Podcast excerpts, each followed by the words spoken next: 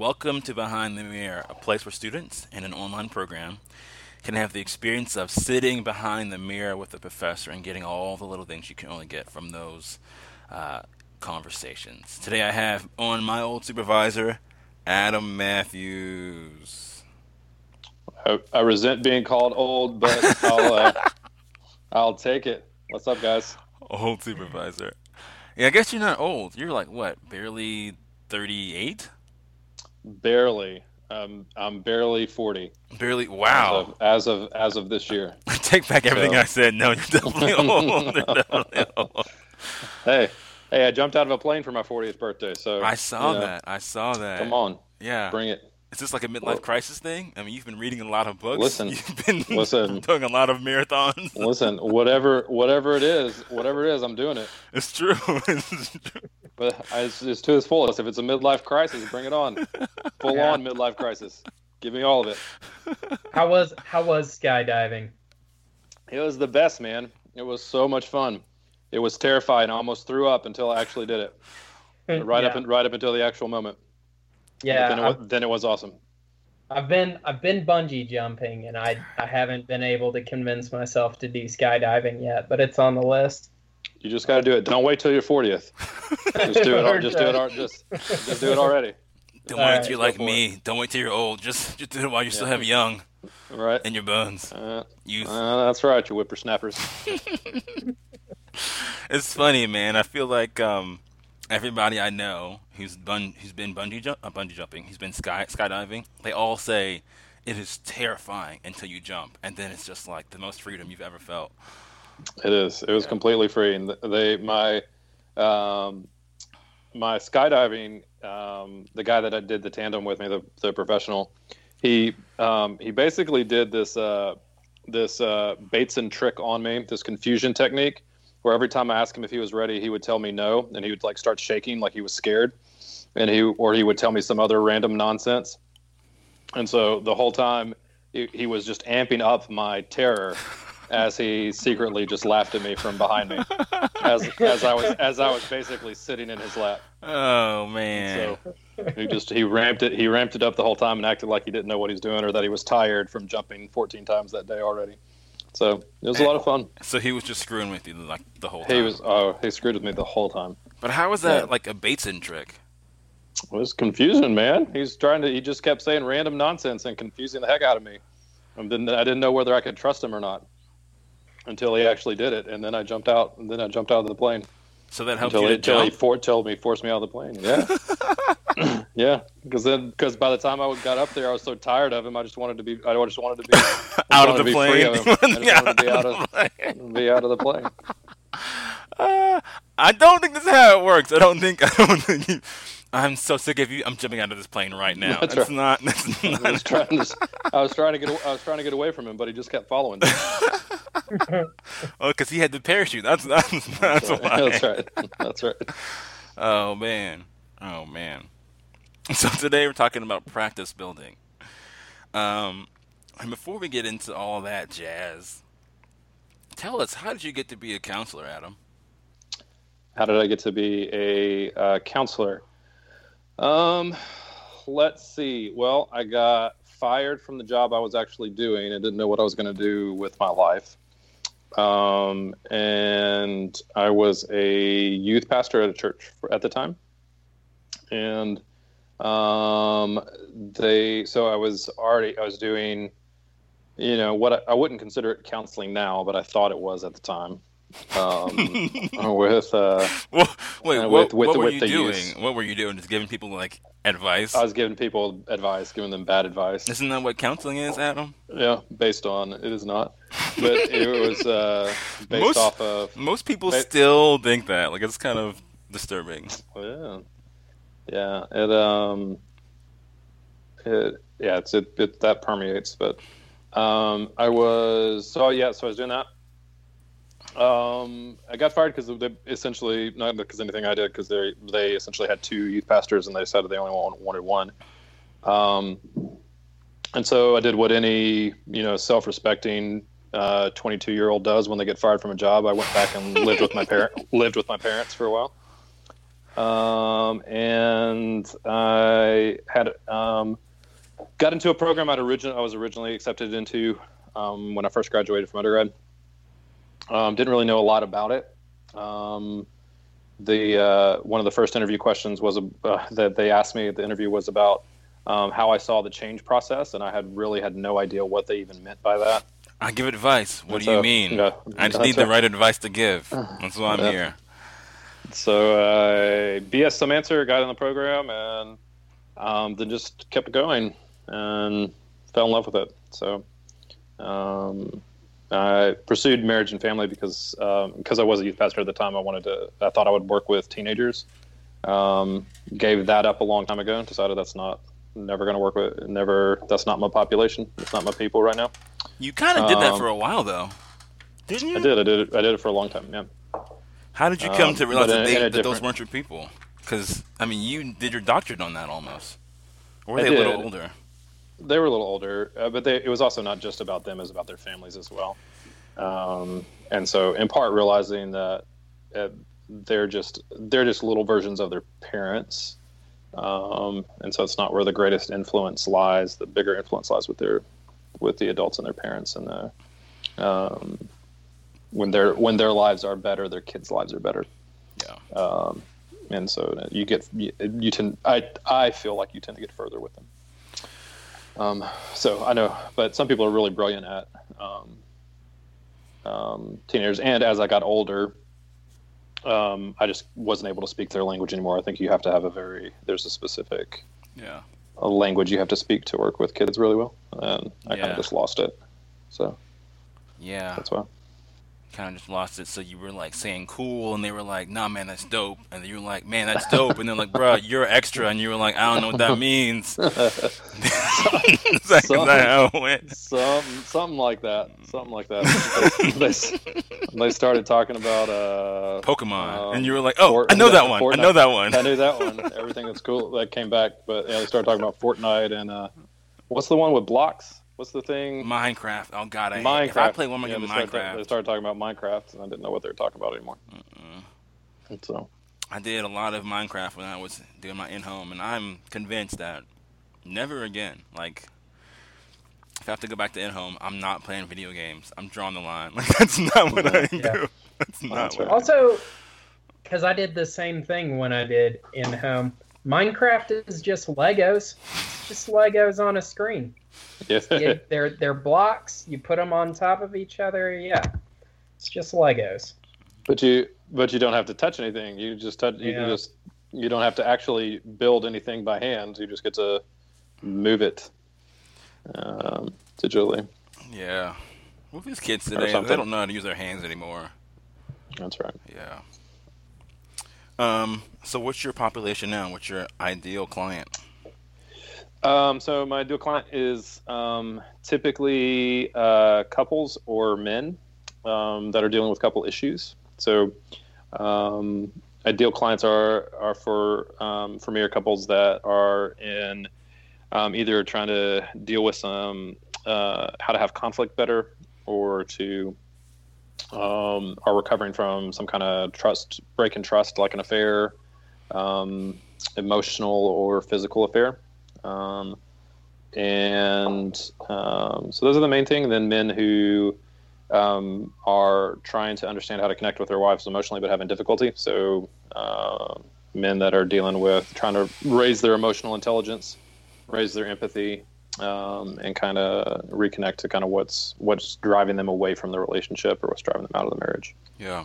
Um, Yeah. Yeah. Yeah. Men who are stuck on uh, Mars never got the astronaut Yeah. planet.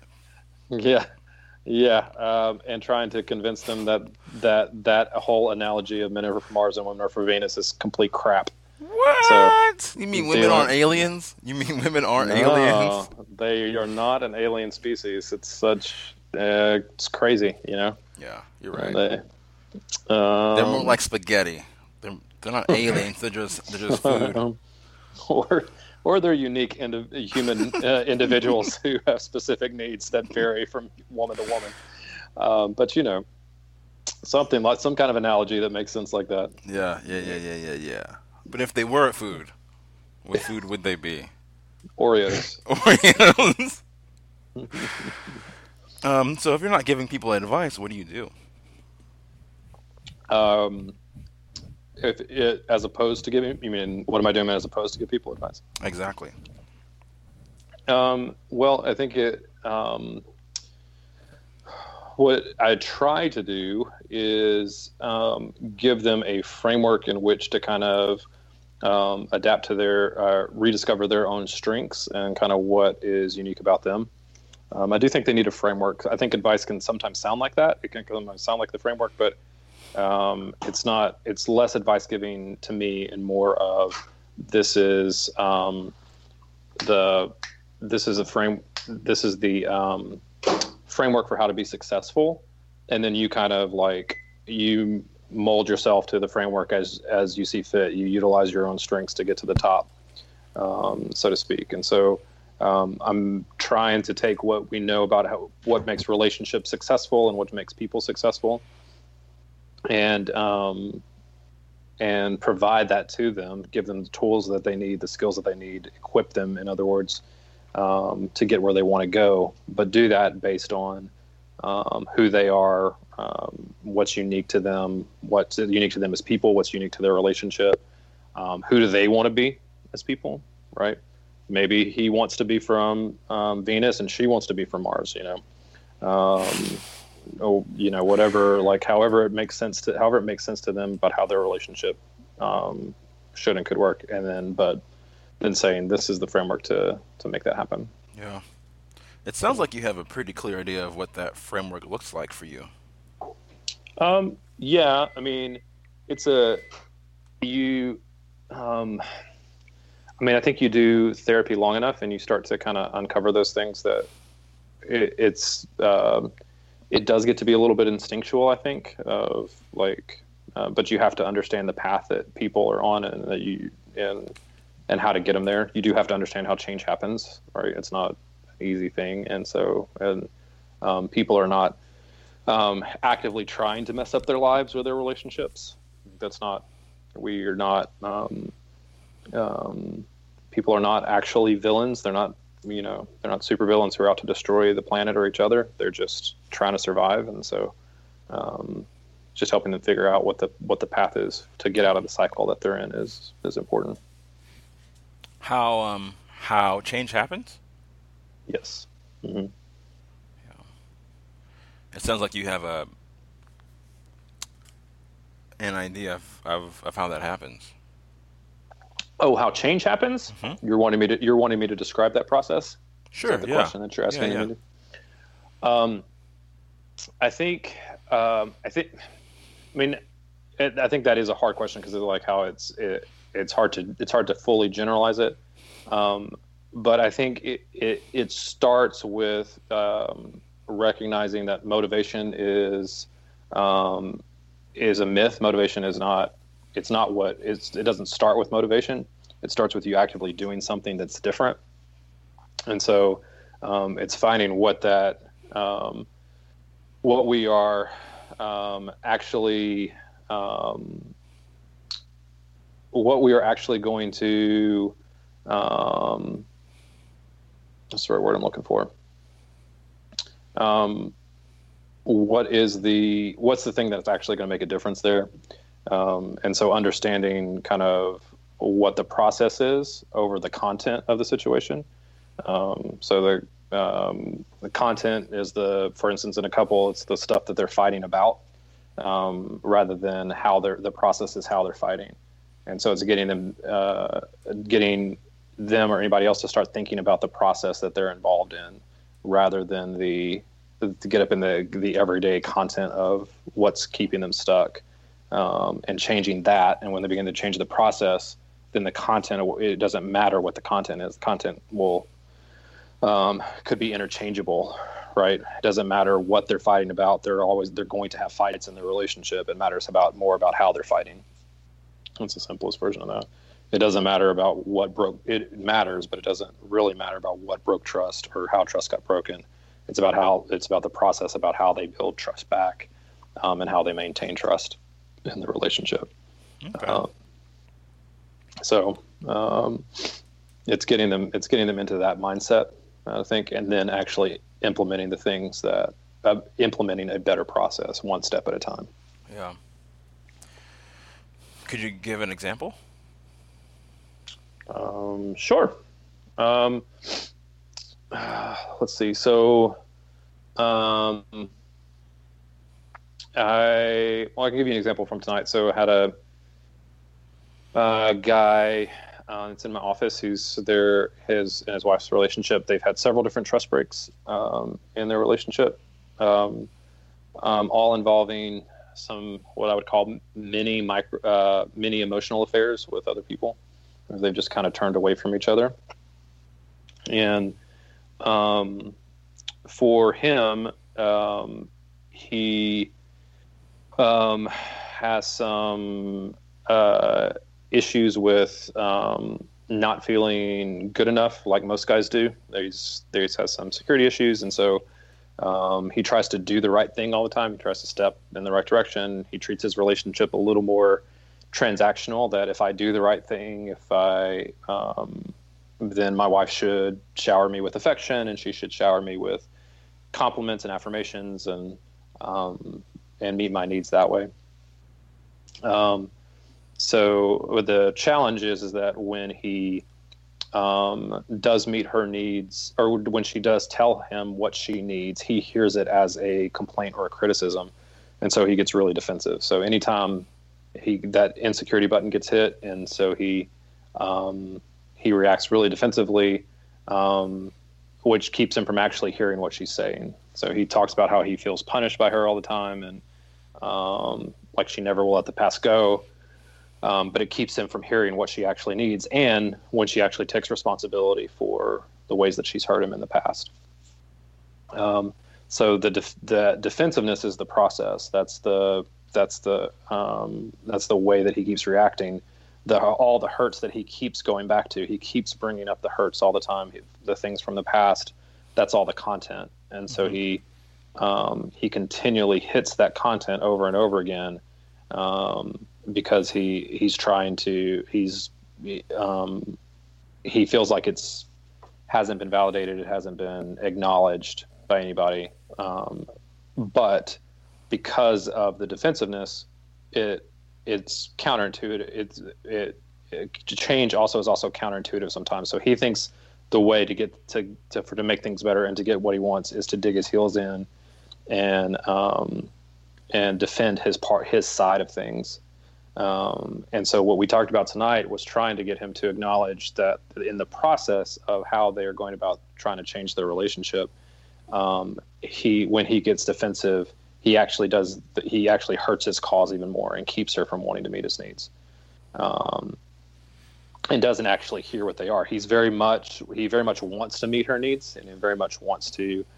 Um, she her big thing is she wants more emotional connection, um, and so he wants that. He tries to hit. He tries to meet that need, um, but he fails every time because of his defensiveness because he can't hear it.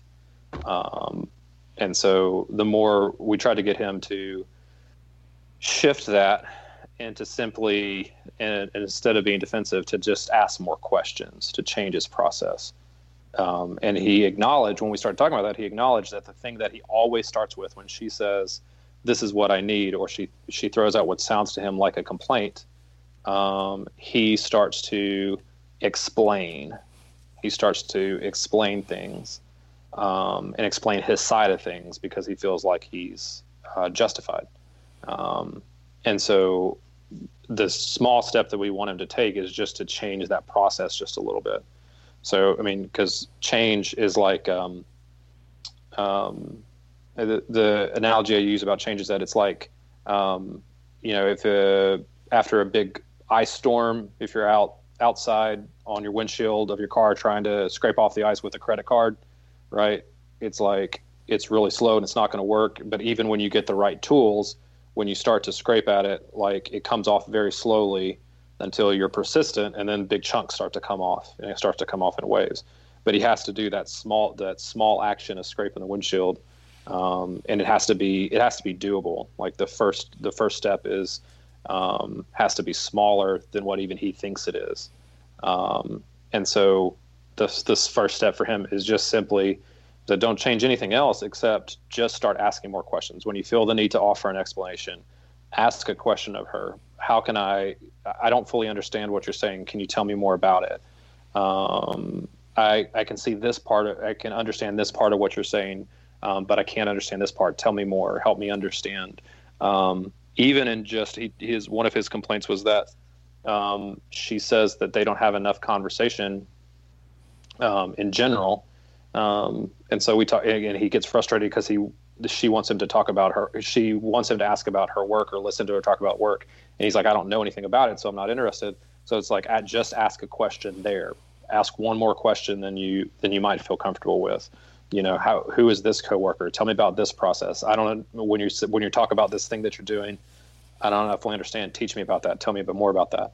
Um, anything like that that can just get him to move off of the the stuck explanation driven, justification driven, defensive driven responses that he has um, Yeah.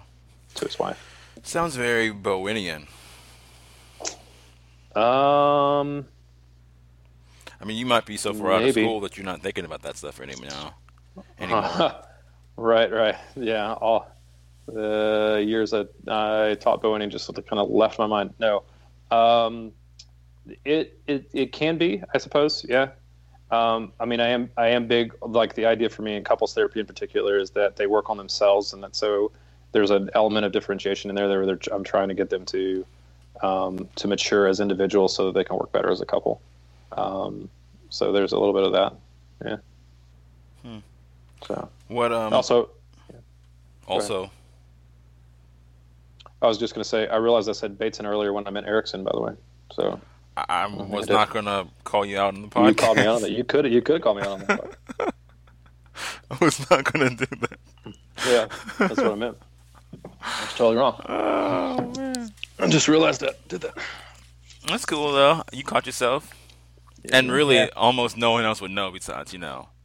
Besides a, a bunch of therapy students, at least I hope they know the difference. No, they don't. They don't. Most of them are reading Learn- CBT articles and other stuff.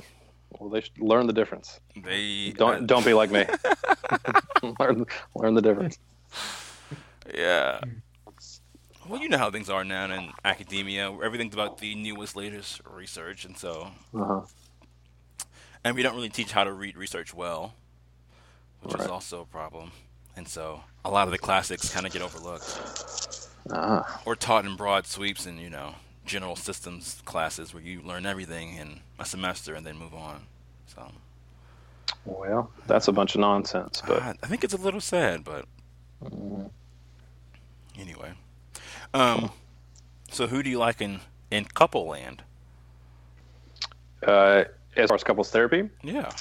Um, I, it's a mixed bag. I mean, I, like, so, so to me, like, uh, I think all of it is any any form of uh, therapy model that you put out there. It's all just metaphor, um, and so it just gives us a different way to think about it. So there's value in all of it, I think. Um, and so I have a greater appreciation um, these days for Gottman. Um, I did not like Gottman originally in, in school. when I was learning about him in school. But I have a I have a greater appreciation for him now, in part because um, it makes sense to couples. I think a lot of times, um, and they're very um, practical tools for people. Um, um, I also, I mean, your boy uh, Raina's into EFT. I like it. I like me some EFT. Um, I don't know if I do it right, but I do a version of it, I guess. Um, I think uh, which has its EFT has its basis in attachment theory, which I think is uh, is really helpful for couples, um, and, and really important um, for especially couples that are um, have some individual issues that they're stuck in that they can't um, seem to break free of. A lot of it that is kind of the lens that when I view it through an attachment lens, it makes sense to me. Um, those are the main ones right now. Um, excuse me. But I, I tend to bring an individual focus to couples therapy. So Um, like because of my my belief is healthy people, or healthy individuals, healthy couple. Yeah. Um, and so, um, so I I apply you know um, all the the classics that nobody learns about anymore. Um, all the all the strength based stuff. Um, yeah. To it, to Yeah. uh, resource focused stuff to individuals. Oh man, well, I mean, resource focus, man. That's a a very niche niche model. I know, right? there's there's only ever been one book written on it. So I know. and I've read and it twice. jour- and one journal article. For people who don't know, Adam, uh, resource resource focused therapy was coined by well, the book was written by Ray and Wendell Ray and Bradford Keeney, and then uh, you went on to do an article in your dissertation with with with Brad Keeney doing some resource resource focused stuff. yeah, he was my he was my uh, dissertation chair. Yeah. So Which is actually saying a lot. Not many people could uh, get him to be their chair, and those who did couldn't graduate. At least that's what the word on the word on the street says. that was, that, yeah, that was that was later on in the process. I, I, I got I got him early. Man, I think it's also sad. I was talking to one of my friends, and they were like, "Yeah, we used to make people read Aesthetics of Change, and uh, it was too hard for them, so we just stopped." I was like, "This is a grad program." Like, That's right. That's right. yeah. Um. So when I first got in touch with you, you were doing lots of work with uh, in-home therapy, but now you're doing private practice work. I. Yes, I have a group practice in Cary, North Carolina. Yeah. How did you make Yeah. that make that shift?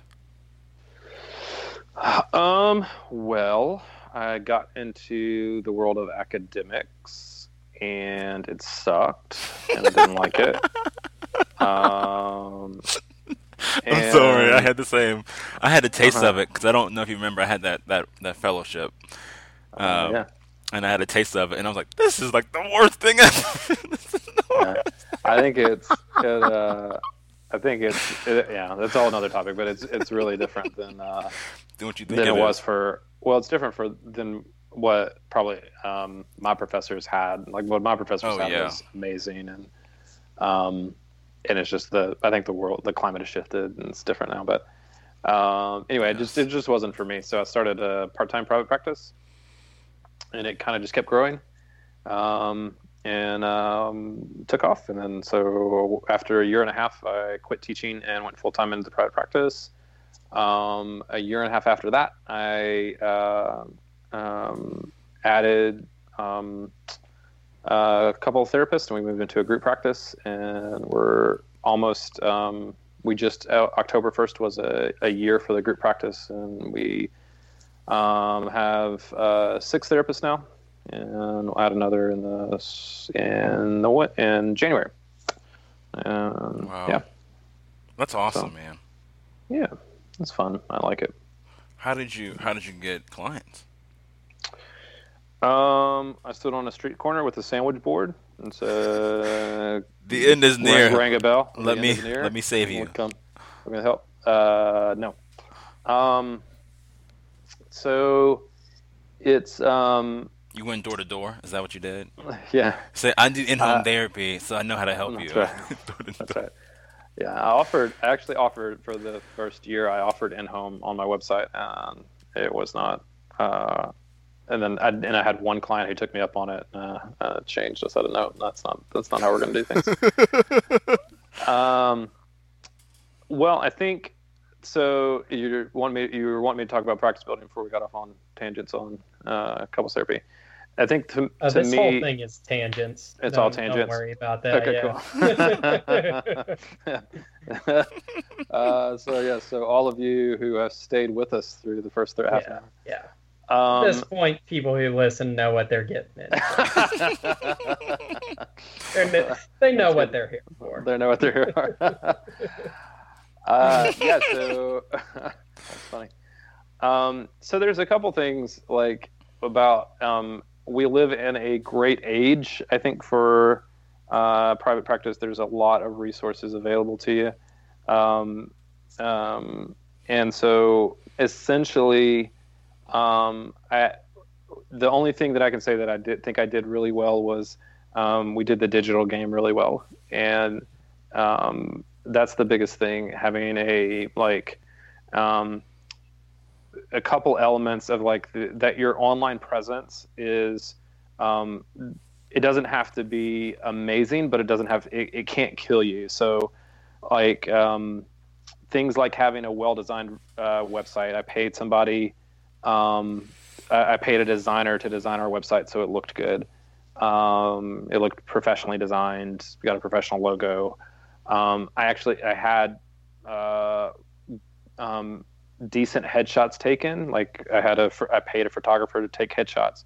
Um, you know, I am not the I'm not the uh, best looking guy in the world, but when like when you have a good picture compared to the rest of the pictures that are on psychology today, um, like if you go and you look at uh, some of the pictures that are on there, like you'd be amazed at how many people have, you know, they have the thing where their arm around around somebody else, and you can tell that there's somebody else's face pressed up against their face, but they've chopped off the picture, they've cropped the picture, and that's the photo that they're using. Um, or it's or it's you know it's one of them on vacation, you know, it, as opposed to something that um, that's first impression worthy. Um, that says that imbues confidence in the client that you are capable of taking care of them and deal and handling their issue. Um, and so, what we try to do was just convey competence and confidence as early as we could, um, and doing that through our website and uh, through our Psych Today profile. Um, you know, having social media presence that's um, that's not terrible. You know that um, because people go and they what they do now, um, uh, what they you know didn't do before, didn't have access to do before, is they they make well researched decisions. The phrase the phrase that'll come up often in clients when they um, well we did our research and you were the one that came up the most, um, and um, or this you're the one that we liked best or something like that. Um, and so what people do is they go online and they compare you, they comparison shop therapists, um, and they get on your Facebook page and they they scour your website and they, um, you know, they look at your Instagram feed and um, they're they're looking for immediately. Um, they're looking for signs that you have the ability to be able to, to and the knowledge and the um, confidence to be able to handle their issue that they're going to throw at them because every client feels like their their issue is the most unique and the most um, the biggest in the whole world, right, and the worst, and so they're they want somebody that's like that. Then the second thing that we did that I think got clients that very few people do is that we actually called people back within a reasonable amount of time. Um, we responded to emails in a reasonable amount of time. Um, we have and we continue to have a number of clients who tell us that um, they, they that I'm the eighth or ninth th- therapist they called, but the first one to get back to them. Um, and it's not over a short period. It's not like they call it all in one day. It's like uh, we've been calling or we've been emailing and nobody will respond to us. Um, or if people are responding, they're responding a week after they get their inquiry. The inquiry. Um, and um, and so our one of our goals was just that we were going to make the first step the easiest for our clients that it shouldn't have to be that difficult to get in to see a therapist um, and so we we embraced online scheduling for instance um, so people that were in the middle of the crisis at 12 a.m um, and they you know when they're when they feel it the most is when they actually try to do something about it and so they have a big huge fight um, with their partner at 12 at midnight, and they go online to find couples therapy, and they find us, and they can schedule an appointment right away. Um, you know, or they can they send us an email, and they're going to get a call back, and they know it, and um, we're going to get them in within 24 hours. You know, like that's just just this belief that um, people that are in pain or that are um, in need, um, that are in crisis um, should not have to. It should not have to be. They shouldn't have to wait a week for a callback from a therapist to get help. Um, and so the more we did that, the more that's what we heard from people, and we just kept doing things to try to to make that first step the easiest. So we offer Um, we went. We tried to go beyond just a free 30-minute phone consultation, and went to um, a risk-free initial appointment where they get to come in for an hour and a half. Um, and if they like us, they get to stay, and that's when they pay. They'll they'll pay for it. If they don't like us and they want to go with somebody else, they don't have to pay for that, and we'll help them find somebody outside of our practice that um, that works for them. Right. Um, so things like that that I think resonated with people, and and they just started to find us. So, wow, the biggest things. I hear so many different influences in what you're talking about. I don't even know if these are people who influence you, but I hear some Eddie Parrish in there. I hear some Tracy Truffo in there. Some other people. Yeah. Um, yeah, definitely Eddie. Um, Eddie's a big influence. I don't know that other person that she said. So she's the Maybe lady. She, she, she wrote the book, "Become a Wealthy Therapist." Oh yes, that's her. What's her? How did you say her name? I thought it was Tracy Truffo. Am I bot? Maybe maybe it is. Butchering that? No, no, no, no, no. Uh, you're you're probably not. You're probably right. Um, um, but yes, I, I read most of um, read most of How to Be a Wealthy Therapist. Um, particularly her issues on money is are fantastic. Yeah. Um, um, yes. Um, there's some of that. Um, there's some of what's his name? Uh, therapist, um, private Tracy practice Todd. Tracy Todd's private practice 2.0. Yeah.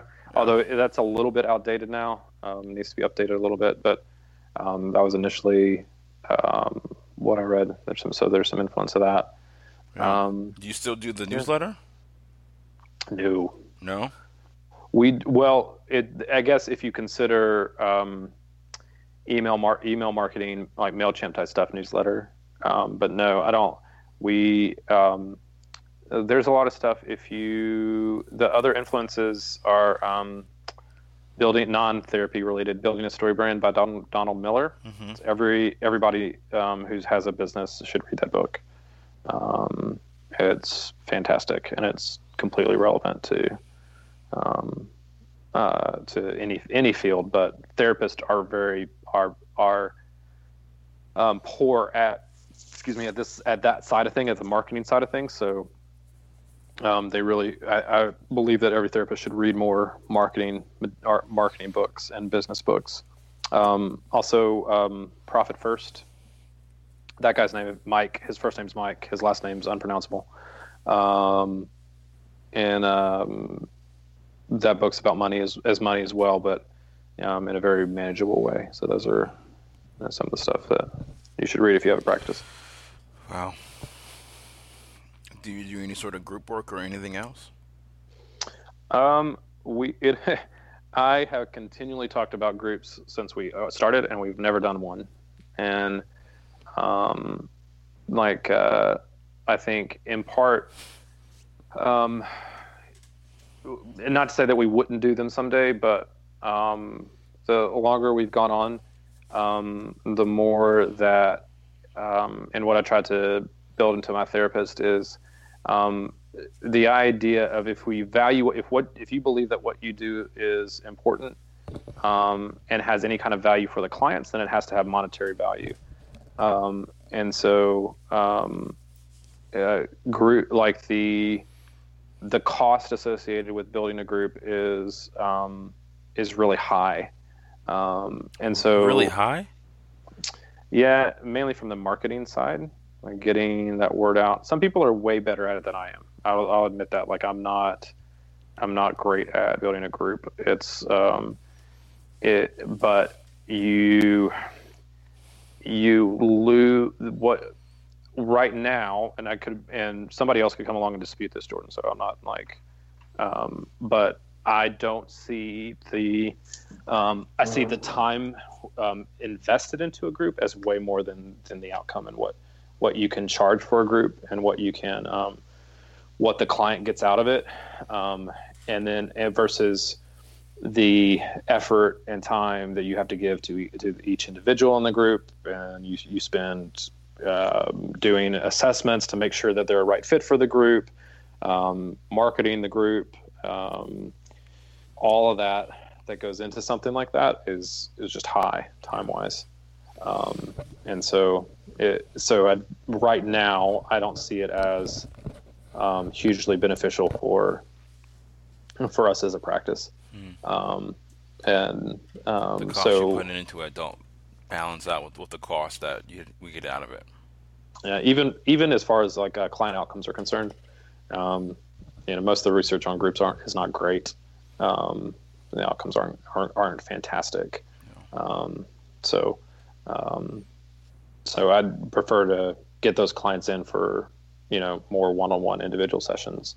Um, now, I will tell you the other thing that we're developing that I think is is more worth it that has a group flair is is well, there's two things. There's intense couple intensives and then retreats for couples. Um, I think you could probably spin that in, into an individual framework as well, but um, but doing stuff like that where the value for the client is higher, your time investment in them is is going to be greater, um, and then the the ability to generate um, um, a, a profit to continue to do what to do all of that is higher as well. Um, and so I think all of those things so the in the um, spring, I'll be working with four other, uh, three other therapists, and we're going to do a couples retreat in Asheville, um, North Carolina. Um, and that I think will it has um, has the potential to be much more impactful. Um, I think than on all fronts than than necessarily a weekly group. So Ryan and I were talking about this b- beforehand, and you don't have to answer this question if if it's too personal, because we were talking about a guy who was doing groups. How much would would your groups run? I mean, how much would your intensives run? My my client intensives are our, our retreats. Oh, um, both. Um, so client intensives. Uh, you're gonna put me on the spot. It's in our, um, it's on our website. Um, I believe it's uh, 550 for um, a four-hour block. They can choose from one to two or three days. So um, whatever that is, uh, 1650 total for if they did a three-day, which would be uh, 12 hours of therapy. hmm Um, the retreat is going to be um, uh, 3,500 um, for the weekend per couple. Um, and so that is, but that includes um, six hours of therapy over the weekend with a um, um, licensed therapist. All of us have multiple years of experience, like um, six hours of therapy, seven hours of teaching. Um, it's in Asheville, um, and so it's uh, it's a little bit more expensive um, for that. Um, so yeah, so those are the costs. My I continually am told that my intensive prices are too low, but um, Yeah, yeah. Well, and what I was thinking when you said, because you said it comes out to sixteen hundred overall for the Six- if my math is right, or 16, 1600 or 1650 or something like that. which that does sound low, but something that Jordan and I were just talking about earlier is a lot of what I've seen is around the three to five thousand range, all said and done, and hmm. I feel like that is a lot of money. And if you, your clients are going to be spending that kind of money, at least the way my conscience is, I better be able to like guarantee some astronomical results because that's that's a lot. Yeah, I, I mean, it definitely is. I think uh, some of the research on client intensives show that it doubles the client. Like it's a, it's so like a four hour intensive will be equivalent of eight hours of weekly therapy. Um, so what I try to prep my clients for is that it's not intensives. What intensives do is um, that they are able to um, kind of jumpstart therapy for them. So um, if a client wanted to do a three day intensive, uh, you know, unless there was just some real big roadblock, we'd probably let them do it. But what I would prefer is a one day intensive uh, for them to do a one day intensive and then to do um, um, the, the actually the client I was talking about earlier, they did a one day intensive and now they're doing um, every other week. um, Hmm. therapy. Um, and so, um, or they did a two day. They did a two day, a two day intensive, and then did every other week. So um, that's that would be my preference for how that works. I think that's the best way. Um, but I think you also have to, like, while that price is it is a lot. One, um, I do think I it's not. Um, again, I see what I do as valuable. Like, and so, like, I I do believe that that they, they get a lot of they there's a lot of value in spending that amount of time um, with me, um, and uh, I do think that they'll get something out of it. Now, it's not in, in therapy. Obviously, is so hard. It's you know, it's a it's a non tangible service. Um, right, so you don't have a product that you're giving them at the end that they can take home and, and kind of you know kick the tires and say this is this is worth the money um, but um, i do think that if you have a good therapist um, you know they have to they have to be somewhat competent. I mean they, you obviously we're not i'm not talking about you know um, somebody just out of school that you're paying $5000 to go and see right? Um, but it is it is a service that um, if it, if you feel if if you don't feel like it's valuable then you're gonna you're gonna you know if somebody that comes in and pays five hundred dollars for a three day intensive, um, they're not going to value it either, Right. right? And so I do think that there is a medium in between that Yeah. where it's it's it's you're um, you're pricing it high enough that it communicates value like that like cost just as our society cost communicates value um, and where they put something into it that is effective because um, that does something for them as well.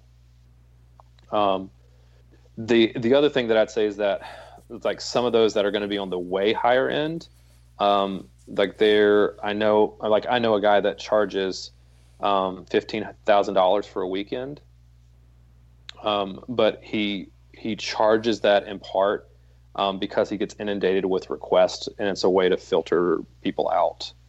Um, because he he wants them to be serious about his time because he also values his time, and he just can't he can't do everything. So I think when you see some that are on that higher end, in part it is a um, it's a it's a it's a little bit of a filter for the therapist. Yeah. Yeah.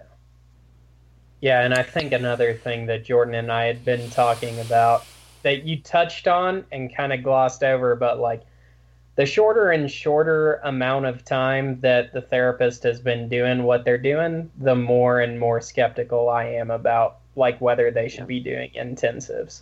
Oh, sure, yeah, absolutely. Um, yeah, I don't. I think it. Yeah, I mean, you, you the intensives are.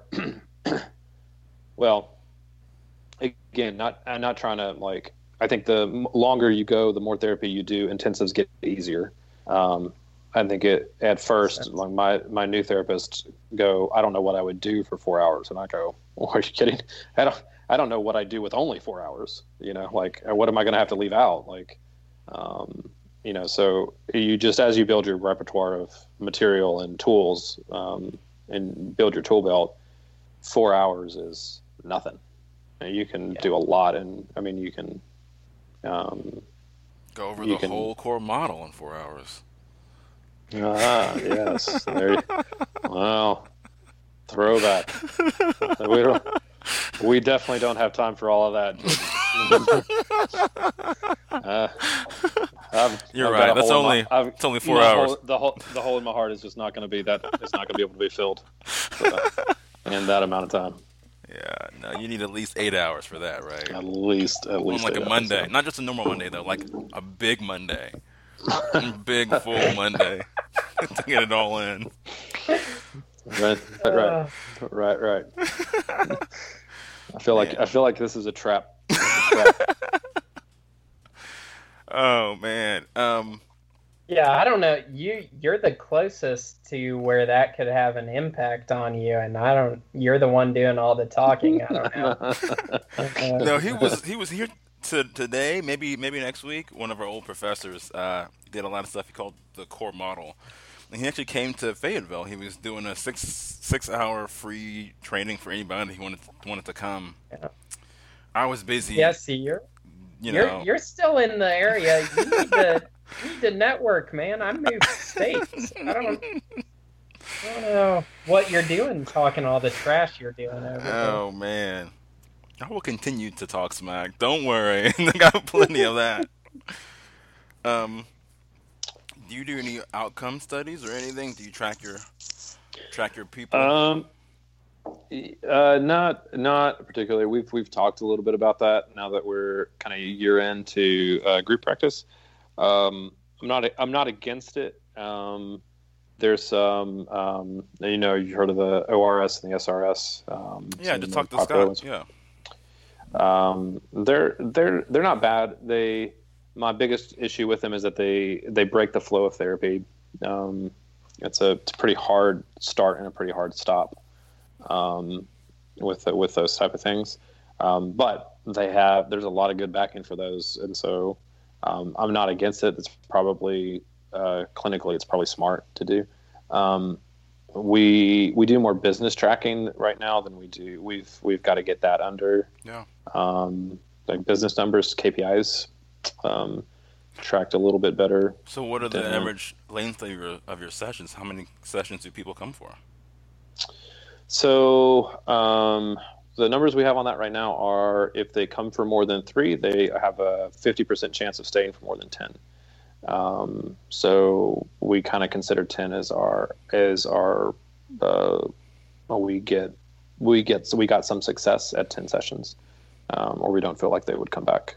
Mhm. Um, so if, if it's less, um, but um, about 35% of our clients don't stay for three for stay for less than three sessions. Um, so um, that's kind of what we could, that's what we would consider our turnover. Yeah. So about a third of your people after three sessions decide for whatever reason that that, that they've gotten enough. Yep. Yep. Um, and is that across the board? Is that for you? Is that for interns? Is that Um, that's for that's I think. Um, I mean, I can tell you. I think that's our um, numbers. Let's see. Um, our retention hovers right around um, uh, seventy-five percent. for Um, ten I believe- for ten sessions? You mean?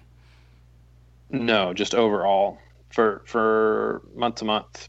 So they, um, oh, actually, it's a little bit higher. So less than three is at forty one percent.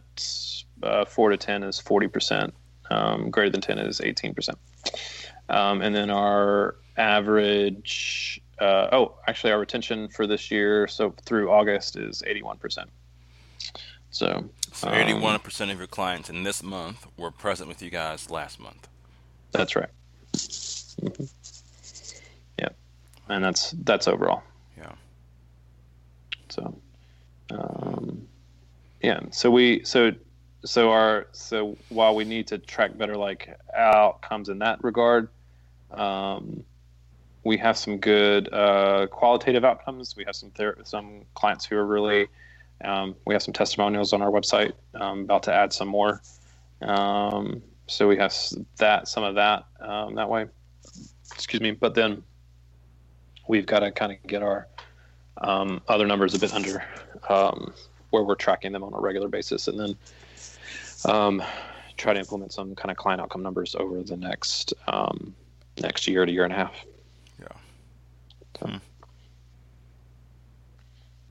Okay. Yeah. I'm always interested in that. I've um, I've as I've been reading more of the lit, I've come to the belief that therapy is a short-term game. You know, even even for people, because I think in my program, which was our program, but at different points in time, right, that um, Mhm. therapy was kind of seen as, as like a a long-term process, and I don't Mhm. think that that's true for most people in private practice. Um, You mean that you mean that clients don't stay that long, or that the the gains that they make don't last that long? I think that the I think that the literature is showing that when people have change, the change is the change lasts, and I think that people might cycle back, right? Especially at transition points. But it seems like people come in for, you know, five sessions, Stop coming. They come in for seven sessions. They stop coming. They come in for ten. They stop coming. Um, mm-hmm. People don't. The majority of people don't come for two or three years. You know, just to. Oh sure. Yeah. Yeah. No, I don't. Yeah, I don't think people uh, come. Most people don't come for that long, but yeah, I'd have to. I'd have to think about that. I haven't um, read the led, read the, the, the stuff on that that you have, but um, I mean, it, it, makes sense to me. I think more often than not, um, we are um, convincing people to believe in the changes that they have made, and um, getting them to trust them themselves on those things. Like, um, I think honestly, I think that's that's a large majority of therapy with any client.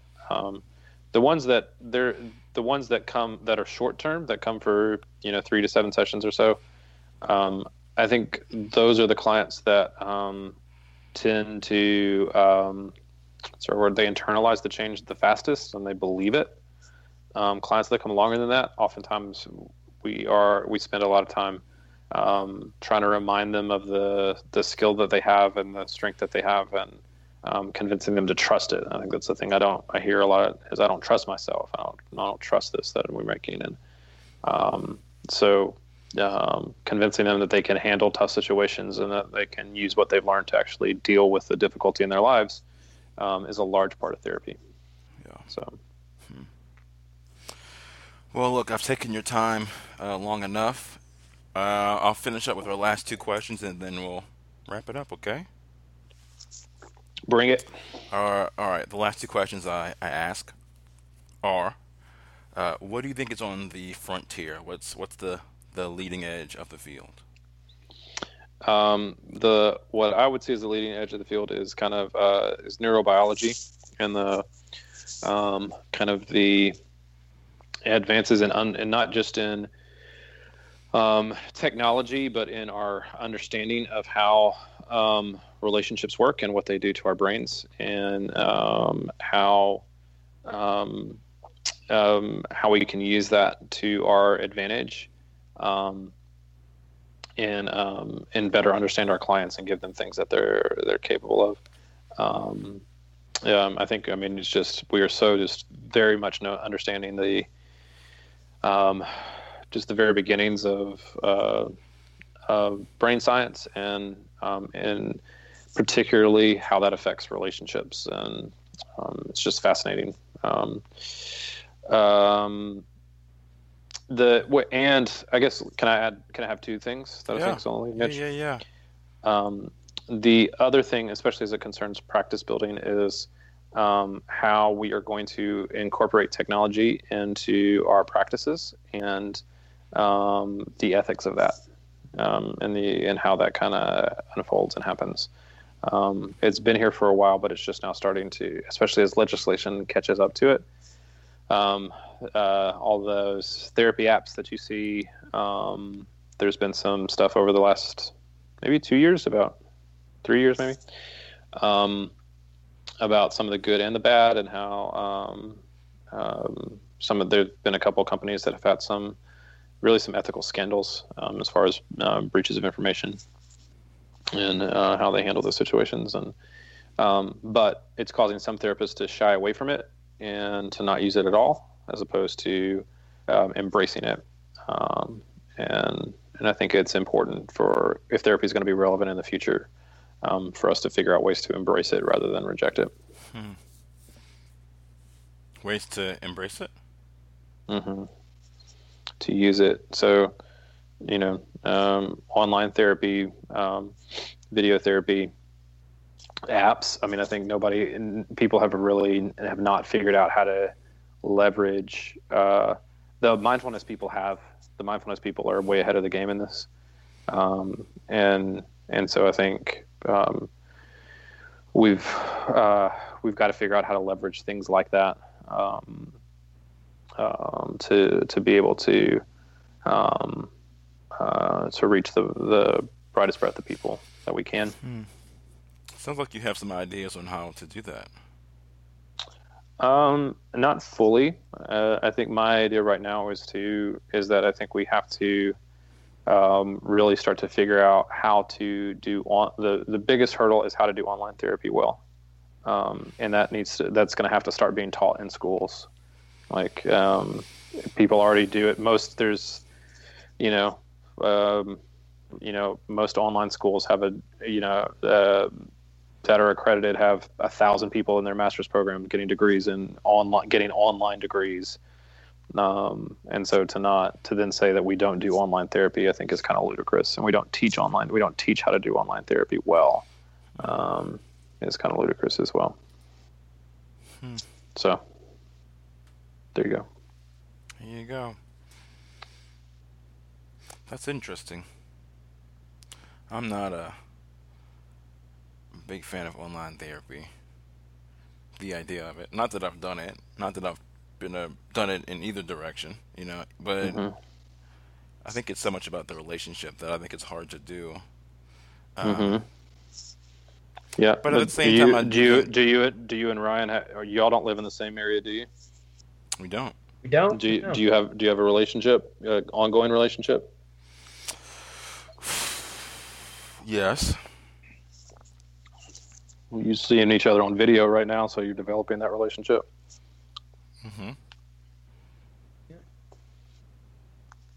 Yeah, I think um, I think I see a little bit of both, and I've not done much ongoing uh, video therapy.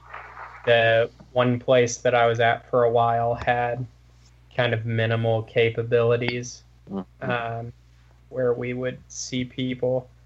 Um, and I think there were there were ups and downs to it. There was just technical glitches was I think the biggest thing that I saw as like causing a problem in relationship building. I think that the clients where I had seen them in person for a little bit, um, or at least had some face to face contact and sure. then video therapy happened, I tended to have better results from. Yeah. Uh, whereas it's there's some barriers that seem to come up in building an initial relationship just from the platform. But yeah, I will tell you that I, I think that is true until I've done more of it. Yeah. And then yeah. And the one of the reasons that I think it's cutting edge is because you're like you're going to have an entire generation of kids that are going to become adults who their primary way of developing relationships is online. So they're not they are not going to have the same block that you and I might have, you know, um, to developing trust and um, building uh, rapport with somebody online um, because that's they they've done it since they they can't remember a time when they haven't done it um, yeah. and so um, so you're you know I think I, I agree um, I mean I don't think there's it's never going to be um, fully what an in-person relationship can look yeah. like um, but I don't think it's as I also don't think it's as bad as people that I mean y'all aren't fearful. I don't think you guys are fearful of it, but there's some people that like at conferences when you start when you're in a room like you get when there's a presentation on online therapy, there'll be people in the room that are for it, and then for some reason there'll be people in the room that are just adamant against it, and they're like they'll clutch the pearls and um, right. you know decry it as the the thing that's going to bring down the profession which right. that's what I think is the mistake. The mistake is not is not figuring out how to do it, how to like we all the stuff, all the concerns that y'all bring up are legitimate, but we can figure out how like we should be on the on the forefront of figuring out how to solve those problems, right? Then rather than um, rather than pushing it away and not dealing with it. Yeah. yeah. I haven't told Ryan this, but I'm convinced that in the future therapists will be exponentially more effective. And I think that'll be a direct relationship of um, a direct result of um, simulation. Mm-hmm. That's interesting. Yeah, I mean, I was talking to Ryan. I think one of the reasons that Milton Erickson was so effective was because he's essentially had thousands of hours of, of deliberate practice. Mm. Because when you're working with hypnosis, you're looking your your result is very visible, right? Um, Mm. And I don't think that we have that in other therapies. Right. Um, and so he was super effective. And I think that once we have a ability to simulate and to know what we're looking for, like the effectiveness of therapy will just skyrocket. Yeah. I think that's I think that's really interesting. I had, I had not I had not thought about that, but I think you're I think you're absolutely right Yeah. because if you can if you can get something that um, that is close to client responses for sure. Yeah. Yeah. Um, problem is I'm not a computer programmer, so I can't figure that out. you know what I mean? I'm just a Uh. doctor. I'm Bet just- you bet you could you could you could hire a computer programmer. I can hire a computer programmer. Yeah, I can Yeah. hire a little Google brainiac to build me a AI couple. Yeah. Yeah. Um, and what are you reading now? What's what's on your? I would say what's in the bathroom, but people don't do that anymore. What's on your your midnight your nightstand table? Yeah, I play solitaire in the bathroom. Um, let's see. Um, so um, Brene Brown's new book, Dare to Lead, just came out. Um, so that's top of my waiting list, um, of my read list. Um, uh, that'll be direct. Um, I taught a class this summer, and so um, I've read and rereading. Um, have just kind of finished up um, um, a second read on um, uh, Kotler. Um, Steven Kotler, The Rise of Superman. no. Another Kotler. Um, hang on, I just completely blanked because it's 9:30 at night and I should be in bed. Um, cause I'm 40. uh.